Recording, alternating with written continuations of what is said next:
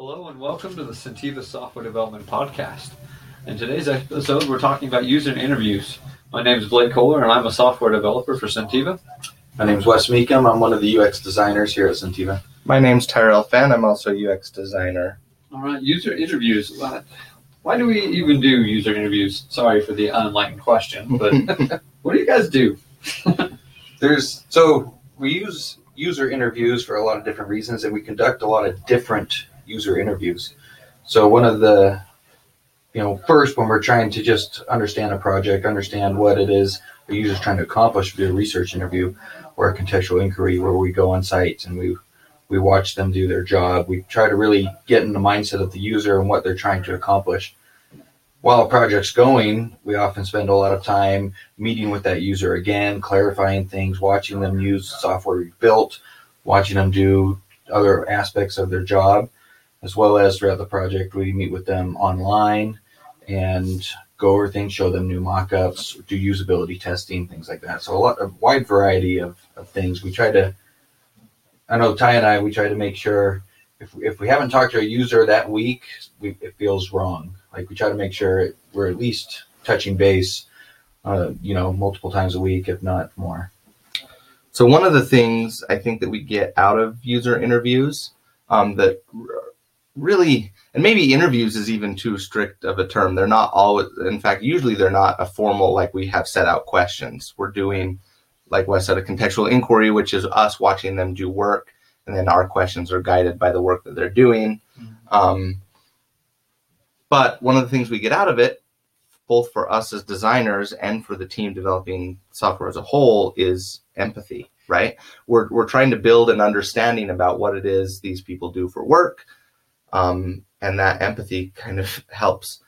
Honestly, it helps motivate the team in part. Right? If you understand the problem you're trying to solve and how you can help people, um, it's really unfulfilling if you're just building software but you don't understand why. Um, so that's one thing we get out of it. I think beyond just the knowledge that we need to to do the design, we get empathy. So one thing I've always been curious about when it comes to user interviews is how do you balance the finding out what they really need with listening to what they tell you they want, right? Because I've had this experience, right, where users like, I want X thing, and then when they are using it, they actually don't want X thing because they. Uh, turns out, I, I think we as humans are actually bad at knowing what we need or want. Um, Yeah. Yeah, users are notoriously bad at being able to express the solution to what the problem is. They're really good at telling you their pain, what's what's causing them pain, what's you know a, a problem in their in their work or something. They're bad at seeing the solution to that, but they always they'll, they'll try to give you a solution. So a lot of Yeah. our job is seeing past what they say to what the actual solution should be. Which which usually involves honestly just follow up questions. So we don't we listen to their proposed solution, log that away, right, and then ask and then try to just re-divert them to what are you what are you what are you trying to accomplish? What are your goals? What problems are you having? And then like just at both as designers and as developers, we live in the software world, so we usually have a better idea of what's possible in software. So our solutions are going to be better typically, but we have to understand the problem. And so it's just a constant redirection back to the problem. That makes sense. I understand my interactions with every UX person better now, right? I give them a solution, they log that away, and redirect me to what they wanted in the, re- Yep. at the beginning. Uh, A lot- and we use some techniques in our in our interviews to mitigate that to make it so that doesn't happen as often. So that's why we like when we always start a project we like to start with let's go and sit down and watch you work. We always try to frame it that way. We want to watch you do your job and Mhm. learn what it is you're trying to do not tell us what you want the new software to do. No tell us what your your job goal is and usually that keeps them focused on their objective rather than a solution they might think that they have. And because you can ask 10 users, you've got 10 different solutions. Our job is to find out from those 10 users what it is they're all trying to do in common and build a solution that Well, and- that. and something that's interesting in the government space um, we're almost always replacing a legacy application right and so their solutions are always constrained by what the legacy application could do they can't. It's really hard for people to see beyond what they've been doing for the past twenty years. Yeah, they'll they'll say to us something like, "Hey, it takes me three clicks to do this action. If I did this, maybe I could do it in one." But Ty and I will go do ten inter- interviews and find out they don't need any of those because we can just have the system do it, or that's Right. ancillary to their main goal. You know, I wonder if, if that's a problem that happens even outside of government is that we're restricted a little bit by solutions we've seen in the past, right? You see Yes. that all the time of people saying, well, it's Uber for cupcakes. Well, Yeah, well, yeah. Couldn't, why does it have to be a solution that's already made reapplied somewhere else? Like that kind of constricts what we can do anyways. Um, uh, but all of this is a little more, I don't know a better way to say it, but touchy feely Mhm. like, how do you sell uh, an organization like the federal government on this touchy feely approach? I can understand a stakeholder being like, "Nope, you build this thing. I this is what I told you to build. Build this thing." How, how They say that all that? the they say that all the time. Yeah. and it usually it usually starts off I- i think what you said having to sell them is a good uh, a good word because usually our projects start off when they don't want us to talk to users because they've already done it and they already know what people want right um, but one thing that a, a lot of people sometimes forget when it comes to ux design and software development is they are experts in whatever job function they're doing like that's what they're really good at, and we're not. We're not the experts, say, as a nuclear engineer. You know, I, I don't know how to do that. What we are good at is designing useful and usable software, and that might not. That's not necessarily their skill, and so we need to take their knowledge and apply our skill to what the problem they're trying to solve. Which I think is how we've sold it almost everywhere, which is a combination of essentially convincing them, hey, we're experts at software development, like Wes just said, but we need context to begin. We can't just do what you say because we don't even understand what you're saying. So in some ways, we're we're selling them on the initial idea of really through our incompetence on their process, but our competence in software. Mhm. And then once we interact with the people who use the software, they have good experiences. Then we're turning around software that they can see. Then the people who started out not thinking they were going to direct the process buy into that. They buy into it because they the people underneath them are saying, "Hey, we're liking this," and they're seeing results, which in traditional government software waterfall development you don't see. So Ty and I, we've done hundreds, if not thousands, of user interviews, and it's funny.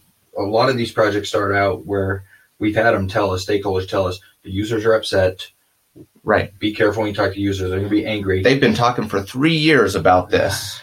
But what always happens, and I would say 99% of the time, there might be the one occasional one or two that remains grumpy. But when we approach them of, we want to watch you do your job, tell us what you do, everyone responds well to that.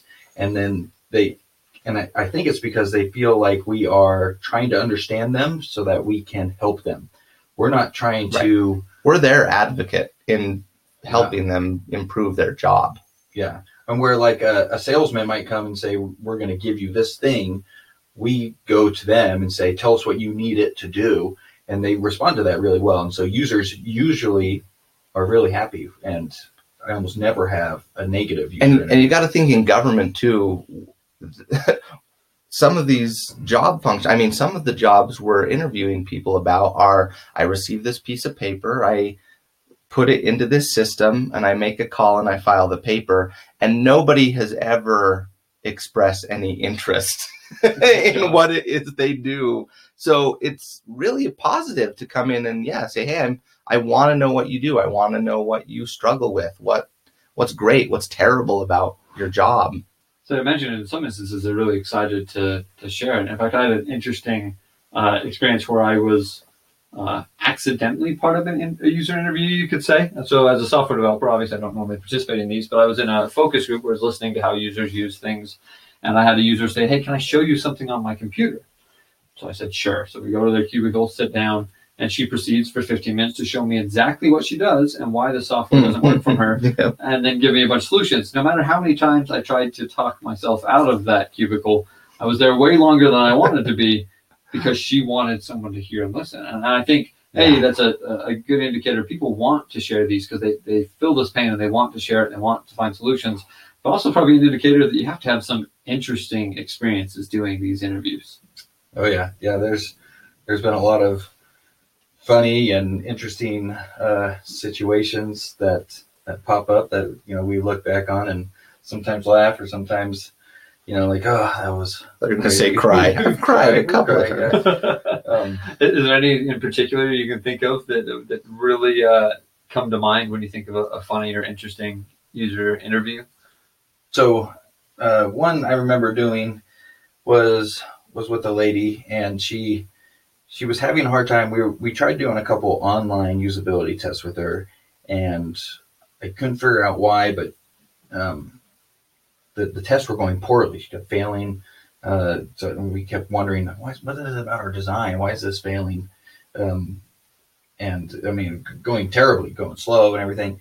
We we finally were able to do an on-site one with her and watch her do it, and it was very apparent, really easy, really quickly about why it was failing, and it's because the way she had her desk set up, she couldn't see her keyboard, and because her keyboard was underneath the desk, and so she could never find the tab button to get to the next field, right? And her mouse was so far away that it was hard to grab, and so tab wasn't an option, and mouse was so. But, so we quickly learned that's why it's failing. Okay, this is not a software problem. This is This is she can't use the tab or the mouse. yeah. Her computer is not accessible.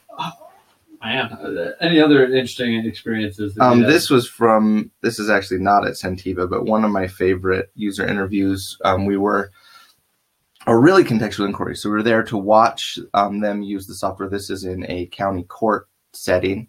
And we were going to sit behind the bench while the clerk and the judge used the software that we had developed.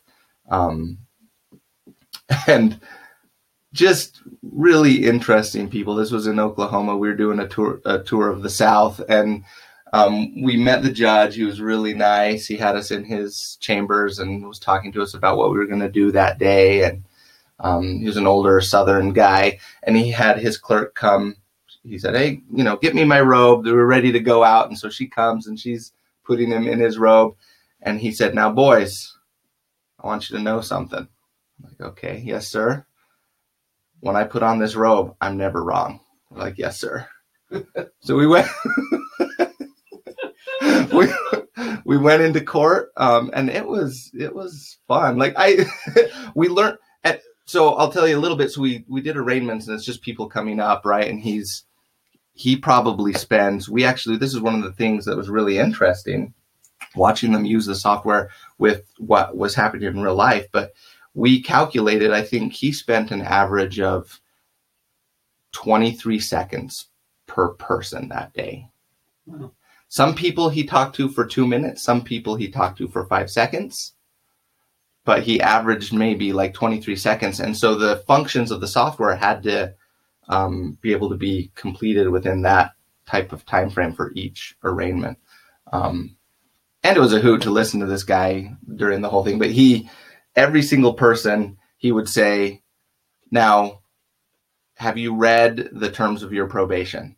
Every single person would say yes. And then he would say all right i say this to everyone so when you come back next time and you violated your probation i'm going to put you in jail yes sir and i think we had two people that day came up crying and he said and he said did you know that was in your probation no sir then why did you tell me you had read the terms of your probation last time you were here? I didn't. I didn't. Jail. he had a he had a method, but really interesting. Really interesting to sit and do those kinds of contextual inquiries. Be fun people too. That's interesting. As you do these interviews, is there anything that sticks out as uh, an interview or, or something you gained that became something or changed something in software that you've been building? Is there a feature or a, uh, something that you built that w- you can directly link to an interview that you had? I have one I want to talk about, and Wes can add to this because we both did these. But we um, we were building. This is just actually at the very initial research phase of um, software for nuclear engineers um, for tracking their inspections. Um, we found out early on through interviews that every branch, and anyways, they're divided in the government. They're typically divided into branches that do specific functions, but every branch had somebody who scheduled that branch's activities for the year. And as we started meeting each of these schedulers, and this was something we didn't know was a distinct job function going into it, but they all had their own spreadsheets or a mix of spreadsheets and Outlook, right? And they had this really specific way of scheduling nuclear inspections. They had to do it one to two years ahead of time. There were specific data points. Um, and it was something going into it that we didn't know we were going to build this feature. Yeah, and I think one of the more interesting parts about that story is, like Ty said, that wasn't their their job title. Their job title is still nuclear engineer. Yeah. They just they picked one nuclear engineer per branch to be the scheduler, and so we met with multiple of these schedulers. And what was interesting is the old software didn't do this. The what really turned us on to that we needed to provide this in the new software. So it wasn't anywhere in the requirements or anything like that. What turned us on to it was every one of these schedulers had a spreadsheet taped to mm-hmm. the wall or on their desk. Or their and, and their so, front door so other people could see it. Yeah. And so it was something we saw by being in their physical space, which really helped us understand, oh, this is important. This was important enough that they tape it to their wall or their desk. And that's not something you would have gotten that we would have gotten had we in any other way. Yeah. And and it almost was something they didn't talk about. They just talked about that they do this thing and they would point at it, but not talk about how the actual mechanics of going into filling this thing out. They would just say, I scheduled this thing in January. So had we been just listening to yeah. that, we would have made something to schedule in January, but not represent it maybe the way that they wanted to, have they been showing it on the wall. Awesome. Well, guys, we really appreciate your time and thank you for listening to this episode of the Centiva Software Development Podcast.